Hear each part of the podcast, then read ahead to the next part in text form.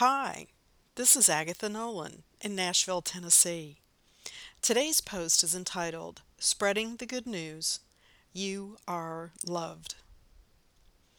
It is a confusing world now. With countries shut down and citizens regulated to our houses, our normal world has been turned upside down. And as we read the news, we cannot help but think the democracy is in danger. Our scientists caution us about the virus. It isn't over yet. I've always been an optimist, thinking that every tough situation will get better or that some problems will just disappear.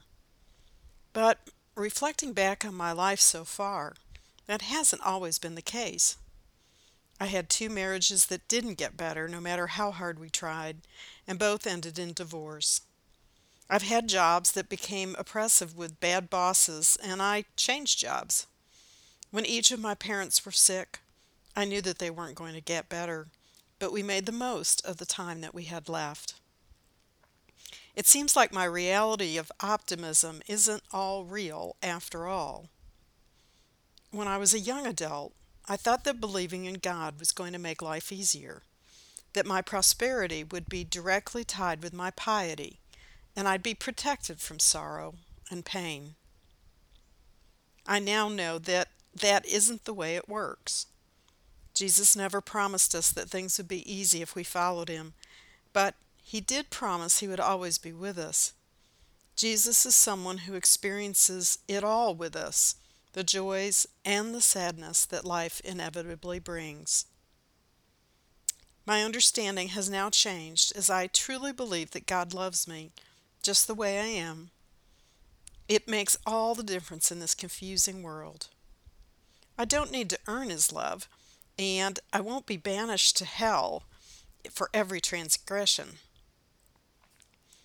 It was a long journey of spirituality for me, but I got to the realization just over six, 16 years ago with the help of good friends, great preaching, and trips to South Africa. Now I am called to spread the good news. If there was one thing that I would like everyone I know to have without a doubt, the recognition that you are loved. But how do we know?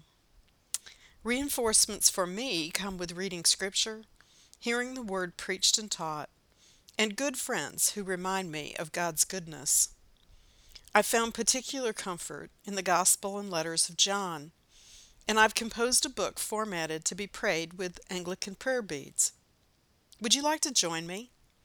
I welcome your feedback on using prayer beads to enhance your prayer life and whether praying the Gospel of John reinforces that you are loved. Join me this Tuesday evening, June 16th at 8 p.m. Central Daylight Time for a 30 minute Zoom call. We'll talk about the history of Anglican prayer beads and use chapter 1 of John's Gospel to illustrate. I've attached the preface and a diagram of the Anglican prayer beads that we will use during our Zoom call. The invitation is below. Please invite others to join us. The Zoom URL is at my website at agathanolan.com forward slash journal. Blessings, my friend. Agatha.